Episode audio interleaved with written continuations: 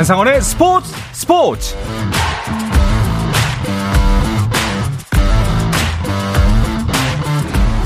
스포츠가 있는 저녁 어떠신가요? 아나운서 한상원입니다. 오늘 하루 이슈들을 살펴보는 스포츠 타임라인으로 출발합니다.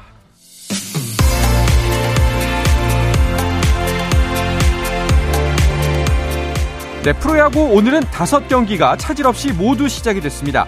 SSG와 공동 2위 키움 LG 두산이 승차가 없는 가운데 SSG는 하나를 상대로 주말 3연전을 시작했습니다. 개막 후 3연패 뒤 어제 기분 좋은 첫 승을 거뒀던 한화. 오늘은 2패 SSG의 에레디아에게 솔로 홈런을 맞으며 경기를 시작했습니다. 7회 초 현재 점수가 그대로 유지되면서 SSG가 1대 0으로 앞서고 있습니다. 키움은 안우진 선발로 첫 원정에 나섰습니다. NC를 상대하고 있는데요. 양팀 치열한 투수전이 펼쳐지고 있습니다. NC의 선발 패디가 6이닝 동안 6개의 탈삼진을 거두고 키움의 안우진은 11개의 삼진을 만들어냈습니다. 하지만 승부의 균형은 NC의 박세혁이 무너뜨립니다. 안우진의 완벽투를 박세혁이 솔로 홈런으로 무너뜨렸습니다. 점수는 현재 1대 0입니다. LG의 주말 3연전 상대는 공동 5위 삼성입니다. 삼성의 선발 양참섭이 1회부터 흔들리면서 볼넷으로 주자 말루 상황을 만들며 대량 실점의 빌미를 만들었습니다. 1회만 타자 일순하며 5점을 얻어가는 LG. 7회 말 현재 삼성이 2점 추격하면서 5대2 석점 차입니다. 두산은 기아를 상대로 주말 원정 경기를 시작했는데요. 알칸타라 대 앤더슨의 선발 맞대결로 시작된 경기. 두 선발 모두 호투하고 있지만 현재까지는 알칸타라의 판정승으로 보입니다. 1회 희생 플라이로 1점을 내준 앤더슨. 점수는 그대로입니다. 두산이 1대 0으로 7회 말 현재 앞서고 있습니다. 마지막으로 KT 대 롯데의 경기도 보겠습니다. 1회 롯데의 한현희의 몸쪽 공을 공략해서 적시타를 때려낸 박병호. 희생 플라이로 한 점 더 추가하고 4회 행운의 안타로 한 점을 더 추격해 3대 0을 만든 KT입니다. 5회 포스트 이대호 한동희가 시즌 첫 홈런을 만들어내며 한 점 추격한 롯데. 6회 말 현재 양팀 1점씩 더 추가하면서 4대 1로 KT가 석점 앞서고 있습니다.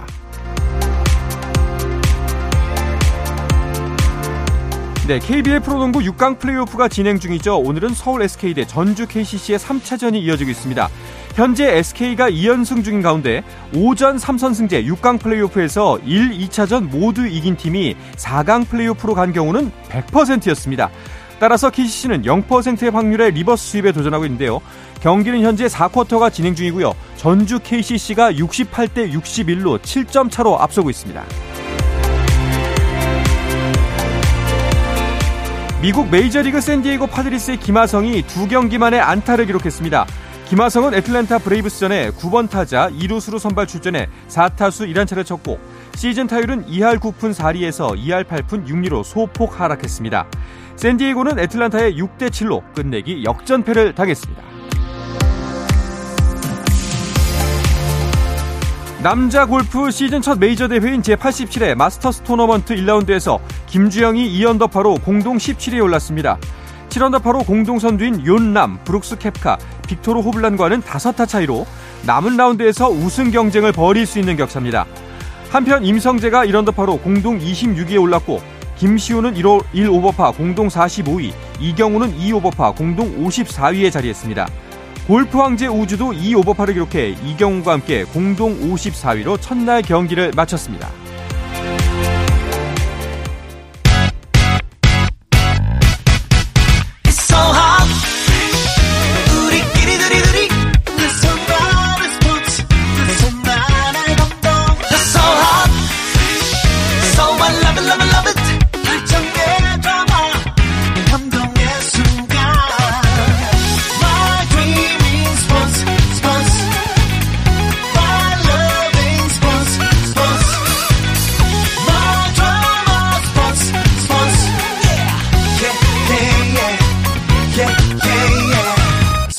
스포츠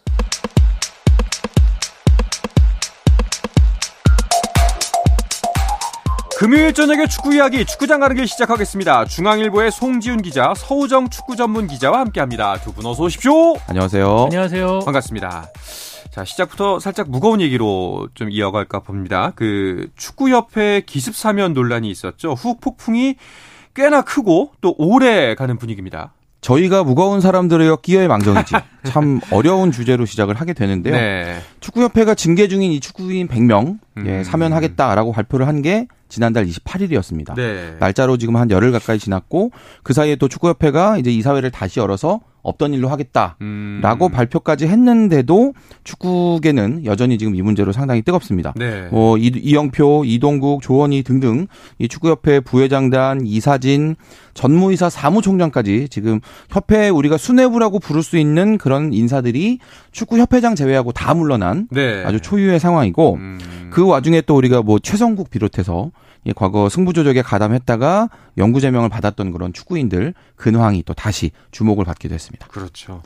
뭐 수습을 하려고 안간힘을 쓰고 있는 것 같은데 그럼에도 불구하고 축구 팬들의 시선이 여전히 곱지 않아요. 일단 승부 조작이 이제 10년이 훨씬 지났지만은 축구 팬들 입장에서는 영린과 같은 음. 네, 주제라고 할 수 있습니다. 이걸 잘 지금 무마했는데 다시 이 문제를 꺼내들면서 많은 사람들의 입방을 오르는 것도 불쾌한 일이고 그리고 이 문제를 뭐 철회를 했지만은 아예 왜 꺼냈느냐, 음. 어, 어떤 이유인가 무엇을 목적으로 하기 위한 것인가에 대한 부분을 협회에서 명쾌하게 해명을 하지 않았기 때문에 네. 그것 역시 궁금할 때고요. 그리고 어떻게 보면 이 일로 인해서 지금 음, 부회장직에서 물러난 이영표 이동구 그리고 이제 사회공헌위원회 물러난 조원희 이런 이제 스타 플레이어 출신들도 어떻게 보면은 비상근직이기 때문에 사실 물러나는데 아주 심각한 타격이 있는 건 아닙니다. 그러니까 음. 이게 지금 하나의 잘못된 판단으로 인해 가지고 지금 뭐 월드컵 16강 이후에 좋았던 한국 축구의 분위기 자체가 많이 와해되고 팬들의 신임이 떨어졌다는 것. 네. 이 부분이 가장 큰 문제라고 할 수 있겠습니다. 그렇죠. 그런데 어 일단은 뭐 이사진 부회장 뭐 간부 임원들이 다 사퇴를 했지만 정몽규 회장은 사과문 발표로 끝이냐 이런 비판도 있어요. 사실 우리 사회에서 이제 어떤 조직 안에 논란이 생겼을 때 통상적으로 가장 빠르고 확실하게 마무리하는 방법은 이 조직의 장이 책임을 지는 거잖아요. 네. 그런 약간 미덕처럼 여겨지는 부분들도 있는데 축구협회 같은 경우는 지금 정몽규 회장이 이 회장 자리를 내놓을 생각이 없는 건 명확하다 보니까 음. 그래서 이제 아랫 사람들이 총사퇴하는 그런 결과로 이어진 게 아니냐. 그리고 또 부회장부터 사무총장까지 지금 다 사퇴를 했는데 앞으로 이제 축구협회 어떤 의사결정 과정 누가 어떻게 처리할 거냐 에 대한 이런 여러 가지 궁금증들이 계속 이어지는 상태, 상태입니다. 네.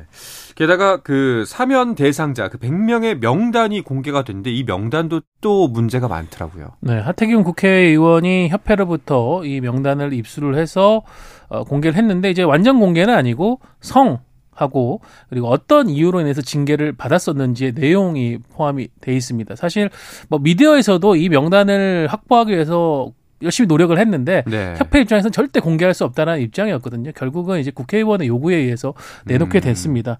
근데 더 놀라운 게 뭐냐면은 이게 지금 48명의 승부 조작 징계자들에 대해서 일단 초반에 초점이 맞춰졌는데 나머지 52명의 어떤 징계 내용을 보니까 폭행, 뭐 음. 심판과의 금전 금전 관계, 예. 뭐 뇌물.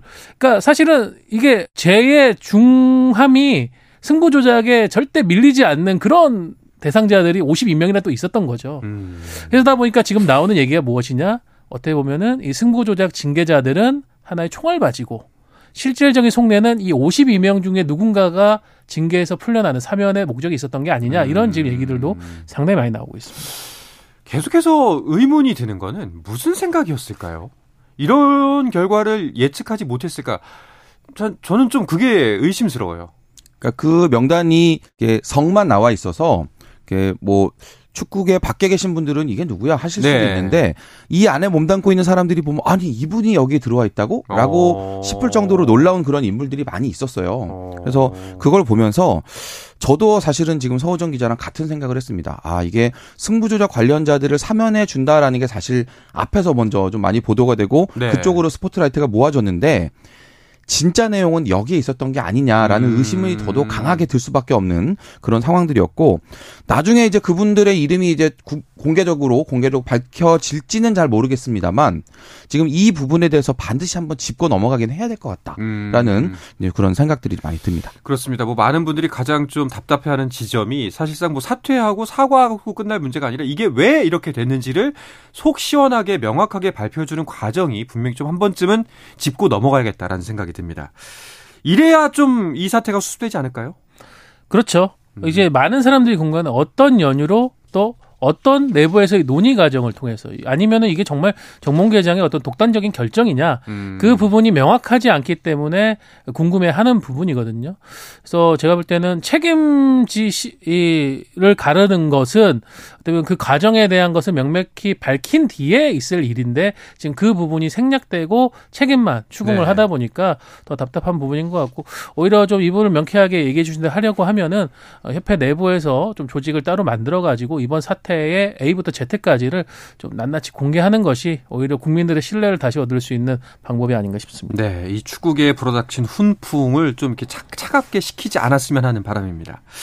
자, 그리고 또 이 사태 전에는 대표팀 관련 논란이 있었습니다. 그래서 뭐 클린스만 감독이 김민재를 만나러 간다라는 소식도 지난번에 전해드렸었는데 유럽 출장 계획이 잡혔죠. 네, 클린스만 감독이 이제 3월 A매치 일정 마무리하고 이제부터는 진짜로 자신만의 색깔이 담긴 그런 대표팀을 만들기 위해서 음. 준비 작업을 시작을 하는데요.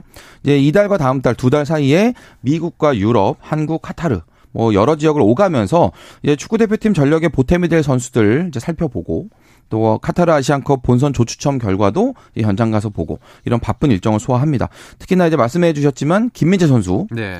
최근에 대표팀에서 좀 기가 죽은 상태로 이제 소속팀에 돌아갔기 때문에 이유가 어쨌고 이제 어떤 내용이 있었냐 또 물론 이제 뭐 중요하겠지만 지금 이후에 이게 어떻게 수습될 건지가 사실 더 중요하다고 음. 보고요.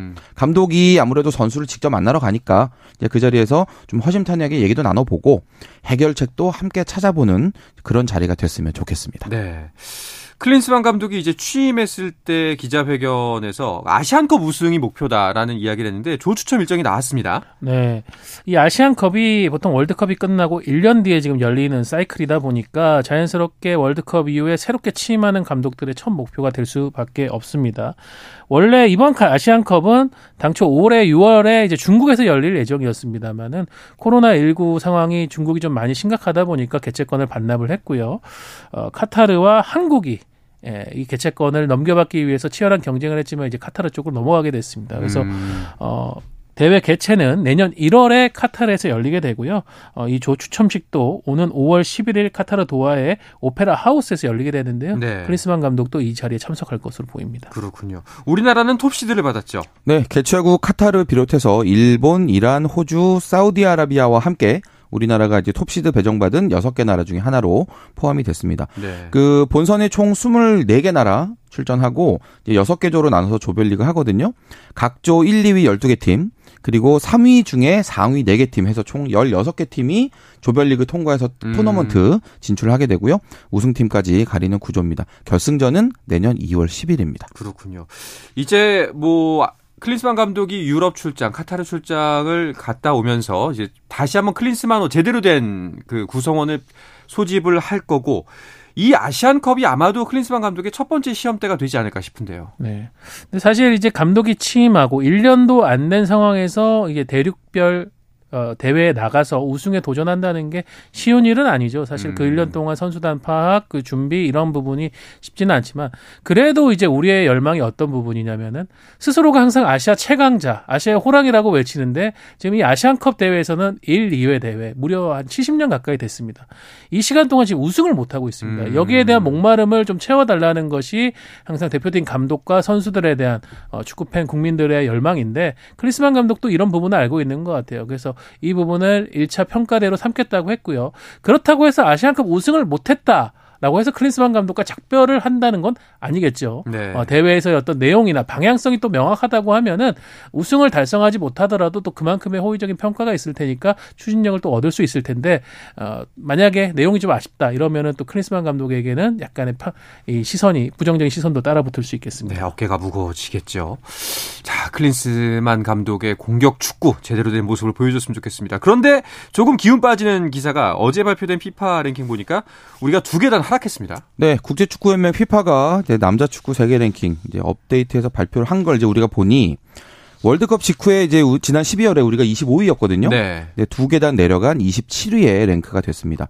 지난달 우리가 A매치 2연전을 1무 1패로 이제 승리를 음. 추가하지 못하고 끝낸 이제 그 부분이 랭킹 포인트를 이제 충분히 쌓지 못한 걸로 이어지면서 순위 두 계단 하락한 걸로 이어진 것 같고요.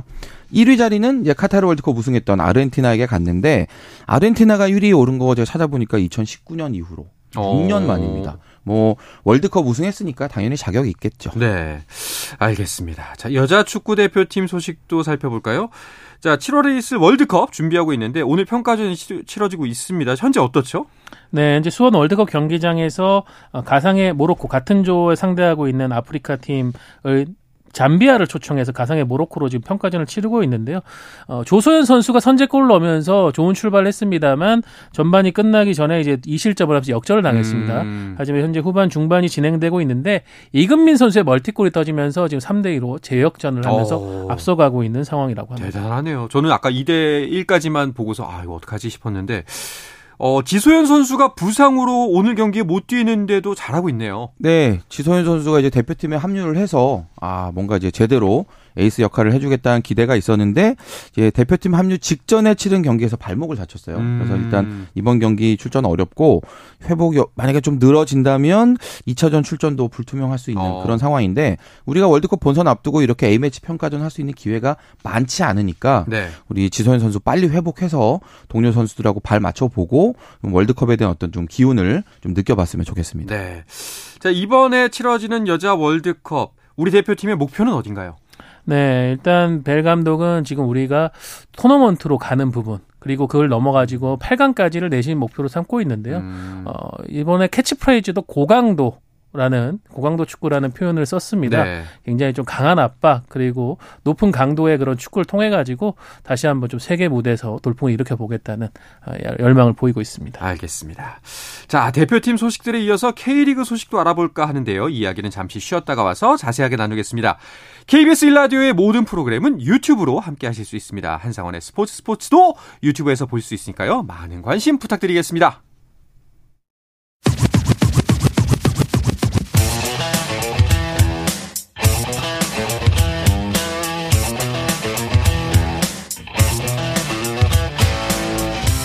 짜릿함이 살아있는 시간 한상원의 스포츠 스포츠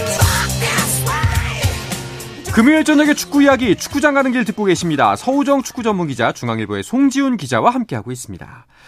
어, K리그는 어느새 6라운드를 앞두고 있습니다. 현재까지의 전체 판도는 어떻게 흘러가고 있나요? 음, 몇 가지 테마로 묶어서 네. 볼수 있을 것 같은데요. 일단 울산과 포항은 강자들 답구나 어. 예, 정도 정리할 수 있을 것 같고 신입생 우리 대전과 광주는 기대 이상으로 정리할 수 있겠습니다. 우승권 후보로 주목받았던 전북, 인천, 제주는 음 제가 볼 때는 정말 궁서체 물음표. 궁서체 물음표. 예, 정말 진지하게 이거는 이 팀 이상한데라는 느낌을 주고 있는 예. 예, 그런 상황이고 강원, 수원 삼성, 수원 FC 이런 팀들은 글쎄요, 아, 강등 조심해 정도? 음. 예, 제가 보기엔 이 팀들 분위기 너무 안 좋아서 좀 빨리 분위기 전환 필요할 것 같습니다. 그렇군요. 일단은 지금 어, 송지훈 기자가 짚어준 흐름 순위표를 보면은 좀 더 정확하게 알 수 있을 것 같습니다. 팀 순위를 짚어보고 이야기할까요? 네, 울산은 5라운드까지 전승을 기록하면서 승점 15점 1위를 달리고 있습니다. 2위와 3위는 각각 3승 2무를 기록 중인 승점 11점의 대전과 포항이고요. 4위, 5위도 승점이 같습니다. FC 서울과 광주 FC가 승점 9점인데요. 어, 광주가 또 어, 올해 승격 팀인데 파이널 A에 지금 올라와 있다는 것도 굉장히 놀랍고요. 음. 6위 대구, 7위 인천, 8위 전북입니다. 아, 그리고 9위 수원 FC. 여기까지는 이제 승수를 쌓은 팀인데요. 지금 승리를 쌓지 못한 팀이 세 팀이 있습니다. 10위 강원, 11위 수원, 삼성 12위 제주 이렇게 네. 세 팀은 아직 첫 승이 없습니다. 그렇군요. 사실 어 5라운드 아직 초반입니다만 꽤나 의외의 순위표입니다. 뭐 여러 가지 측면이 있겠지만 두 분이 생각하시에 가장 의외인 지점은 어딘가요? 저는 사실은 이제 전북 이야기를 많이 할 수밖에 없을 텐데 음. 저는 그거보다는 네. 어 광주 광주, 예, 대전, 음. 이제 이런 팀들이 지금 돌풍을 일으키는 게 그러게요. 너무 놀랍거든요. 네. 그 지난주에 제가 광주하고 수원 FC 경기를 현장에 가서 보고 왔는데 아 정말 이 광주 축구 너무 멋있고 매력적이었어요. 오. 그래서 우리 축구 팬 여러분들도 기회가 되신다면 광주 한번 또 꼭 주목해 보시라고 말씀드리고 싶을 정도로 네. 축구 기자는 제가 이런 느낌 받았을 정도로 아주 신선한 축구. 이런 팀들이 도대체 왜 2부에 음... 예, 이 느낌을 정말 받고 왔는데 네, 꼭 한번 보시면 좋겠습니다. 신선하다는 건 어떤 느낌인지 정말 궁금하긴 하네요. 네. 네. 그러니까 지금 이정효 감독이 K리그 2에서도 사실 압도를 하고 올라왔지만은 K리그 1에서는 과연 통할까? 음... 왜냐하면 이제 스쿼드 구성 면에서 광주가 아주 획기적으로 승격하면서 좋아지지는 않았기 때문에 이 격차는 분명 일부 리그에서는 벌어질 것이다라는 게 대부분의 예측이었는데 어, 이정효 감독의 어떤 전술적 역량이 그것을 극복을 하고 있다 보니까 더 화제를 모으는 것 같습니다. 그렇군요. 자, 광주와 더불어 정반대의 의미로 좀 화제가 의외인 팀. 일단은 전북, 그리고 뭐, 여기에 또 한 가지 수원 삼성의 큰 부진이 팬들의 원성으로 이어지고 있죠. 최근에 그 K리그에서 좀 성적이 안 좋은 팀들, 네. 이제 이 팀 선수들하고 좀 대화를 해보고 뭐가 제일 두렵나요? 이렇게 물어보면 그 홈팬들을 버스 가로막는 거. 아. 이거 정말 무섭다고 얘기를 많이들 하던데 네. 전북하고 수원 삼성 이 두 팀이 지금 가로막히기를 계속 경험을 하고 있죠. 예, 관중석에서는 구단을 비난하는 그런 걸개가 걸리고 네. 심지어 가장 뜨거운 응원을 보내주는 서포터스가 응원을 보이콧하는 네. 정말 이 두 팀으로서는 최악의 상황입니다. 어, 그 지난번 기사를 보니까 2시간 걸렸다 그러더라고요. 예, 다시 버스가 움직이는데 그러면은 진짜 그 이제 더 이상 서포터즈 응원은 볼 수가 없는 건가요? 일단은 공식적으로 보이콧을 하겠다. 네. 특히 이제 감독 사임이 결정 날 어. 때까지 또 전북 같은 경우에는 대표이사 사임까지도 강력하게 요구를 하고 있고요. 그러다 보니까는 지난 주말에 강원과 홈 경기를 치렀던 수원 삼성 같은 경우에는 홈구장 빅버드가 어, 침묵에 빠져 있는 상황에서 음. 이제 강원 득점이 터졌을 때만 시끌시끌했었고요. 어, 전북도 역시 홈에서 포항을 상대로 했는데 포항의 골이 터지자 전북 팬들이 박수를 보내는 음. 네, 그런 상황까지 나왔습니다. 아, 이게 뭐 팬심이긴 합니다만 사실 이러는 게 쉽지 않잖아요. 심지어 이제 구단 뭐 이제 대표이사까지 사퇴하라고 주장하는 거는 어떤 데 원인이 있다고 보세요? 전북 같은 경우는 지금 올 시즌 다섯 경기 치르고 있는데 1승 1무 3패예요. 네. 일단 성적 자체도 이게 전북의 성적이 맞아 싶을 정도로 이렇게 저조한 것도 맞지만 일단 한 번밖에 이기지 못했고 그리고 패배한 세 경기 중에 두 경기 그리고 무승부를 기록한 한 경기가 먼저 다 골을 넣었다가 동점을 음. 허용하거나 역전으로 뒤집어진 경기들입니다.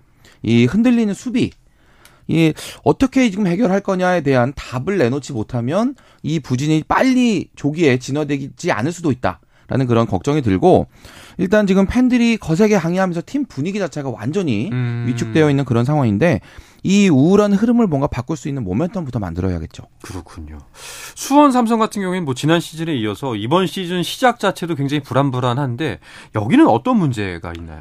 결국은 이제 지난 시즌 승강 플레이오프까지 떨어졌었던 그 불안감이 지금 어, 첫 승으로 이어지질 않다 보니까 음. 신뢰를 보낼 수가 없다. 라는 얘기가 많이 나오고 있고요. 사실은 이제 지난 시즌 강등 위기까지 갔지만은 특별히 뭔가 그 상황에 대해서 책임을 지는 그런 결론은 나오지 않았거든요. 그때부터 이제 팬들의 불만이 쌓여 있었고 그런 상황에서 뭐 프런트는 이제 김보경 선수라든가 아코시 선수 이런 또 경쟁력 있는 선수를 영입하면서 한번 반전을 꿈꿨는데 이 효과가 아직 제대로 나오지는 않고 있습니다. 음. 어뭐 경기력적인 부분 그리고 이제 한 1년 가까이 지금 되고 있는 깊은 부진에 대한 팬들의 불신 이런 것들이 복합적으로 쌓이면서 어, 좀 안 좋은 방향으로 계속 터지고 있습니다. 그렇군요. 이 전북과 수원 삼성 두 팀 다 아까 말씀하셨던 모멘텀 좀 계기가 필요할 것 같습니다. 자, 그런데 삼성이 6라운드 상대가 울산이에요. 울산이 네. 네. 지금 5연승. 그렇죠. 예. 하하 참. 음. 그 딱히 울산을 지금 그럼 어떻게 공략해야 되냐? 음. 이거를 이제 수원 삼성이 찾아야 되는 건데 어디가 약점인지가 솔직히 좀 저는 잘 안 보이거든요. 어, 네. 그 정도인가요? 예, 수원 삼성 팬들의 근심이 상당히 깊어질 것 같은 그런 생각입니다. 네. 전북은 인천을 만나네요. 네. 사실 인천도 지금 다급하긴 마찬가지예요. 음. 어, 그래서 겨울 동안에 제르소, 어, 신진호, 어, 이런 선수들을 영입을 하면서 상당히 관심을 모았었는데 그 경기력이 또 잘 드러나지 않고 있다라는 지적을 받고 있거든요. 거기다 저희가 강조 저희가 얘기 드렸던 돌풍에 지금 광주에게 4라운드에서는 무려 5골이나 허용하면서 패했었고요. 네.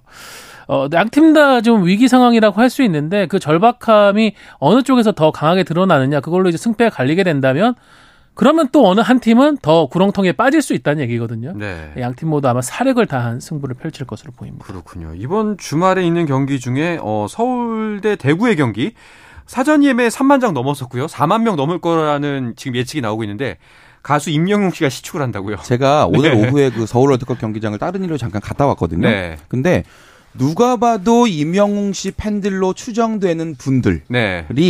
이미 경기장 주변을 이렇게 다 돌아다니면서 여기저기 둘러보시는 모습들 많이 볼 수 있었고 그리고 그 임영웅 씨가 지난달 이제 A 매치 때 이제 서울 월드컵 경기장에 와서 경기를 보고 갔어요. 음. 그러면서 국가대표팀 응원하는 이제 붉은 악마 머플러를 목에 두른 게 화제가 됐었는데 네. 그걸 이제 그 월드컵 경기장에서 팔거든요. 음. 거기 있는 이제 축구 카페에서 팔고 있는데 그거를 이미 다 구해서 목에 두르신 분들 그리고 사서 손에 들고 있는 분들 정말 많이 봤습니다. 아, 이게 내일 저는 개인적으로 이게 이 경기장 풍경이 어떨까? 음. 우리는 그냥 축구에 집중해서 이 K리그를 봐왔는데 뭔가 다른 관점의 접근이 가능할 수도 있을 것 같다라는 오. 기대감이 생겼습니다. 그렇군요. 나머지 경기의 관전 포인트도 짧게 짚어주시죠. 네, 저희가 계속 지금 칭찬을 했던 승격팀 돌풍으로 화제를 모으고 있는 광주 FC 그리고 대전 하나시티즈는 각각 원정에서 포항 스틸러스 어, 그리고 어 네, 수원 FC를 상대를 합니다. 네. 특히 광주와 포항의 경기가 굉장히 화제를 음. 모으는 부분이 어, 스쿼드의 어떤 좀 아쉬운 부분을 완전히 극복하고 있는 감독의 팀이라고 할 수 있는 두 팀이거든요. 네. 그래서 포항의 김기동 감독, 광주의 이정현 감독이 펼칠 이 지략 대결이 상당히 관심을 모으고 있습니다. 알겠습니다. 자, K리그 2도 살짝 살펴볼까요? 일단은 어, 안양에서 조나탄이 빠졌습니다. 이제 이 경기가 좀 궁금해지는데요. 정말 이 네. 조나탄이 안양에서 올해 알토란 같은 그런 음. 역할을 해주던 선수였는데 이 음주운전 파문 갑작스럽게 계약 해지로 이어지면서 지금 안양 입장에서는 뭔가 이제 공격의 구심점이 사라져버린 네. 이런 상황인데 이제 내일 오후 4시에 부천 FC하고 경기하거든요. 과연 안양이 어떤 공격력을 보여줄지 저도 많이 궁금합니다. 그렇네요. 참 좋은 모습 보여주고 있었는데 어, 시즌 초반부터 조금 어, 안 좋은 악재를 만났습니다. 자 K리그 2의 주말 경기 일정도 간략하게 정리를 해주시죠. 네, 내일 천안과 김천 부천과 안양, 전남과 성남의 경기가 펼쳐지고요. 일요일에는 충북 청주와 김포, 서울 이랜드와 안산, 충남 아산과 부산의 경기 이렇게 여섯 경기가 펼쳐집니다. 네. K리그 2에서는 어떤 경기 좀 집중해서 보면 이번 주말 잘 보낼 수 있을까요? 저는 지금 선두권에서 한 경기 덜 치르고 3위인 부산. 오. 지금 이 부산의 경기를 좀 집중을 하고 있는데 이번 일요일 날 이제 충남 아산 상대로 경기하거든요. 승점 추가하면서 과연 1위 자리까지 이제 도전해 볼 수 있을지 지금 선두권 경쟁이 상당히 치열한데 네. 네. 올 시즌 이 말씀하신 대로 정말 경쟁이 너무 촘촘하게 음. 이어지고 있어서 더 뜨거운 것 같습니다. 사실 뭐 어, 광주와 대전을 보면은 진짜 K리그 2의 수준도 무시할 수준이 아니고 어, 이런 팀들이 점점 더 많아져야 우리 축구가 더 발전할 수 있지 않을까 이런 생각이 듭니다. 그렇습니다. 자, 축구와 함께 즐거운 주말 되시길 바라면서 금요일의 축구 이야기 축구장 가는 길은 마치겠습니다. 중앙일보의 송지훈 기자, 서호정 축구 전문 기자와 함께했습니다. 두 분 고맙습니다. 감사합니다. 감사합니다. 네, 주말 스포츠 스포츠는 9시 20분부터 함께 하실 수 있습니다. 저는 월요일 저녁 8시 30분에 다시 돌아오겠습니다. 아나운서 한상원이었습니다. 스포츠 스포츠!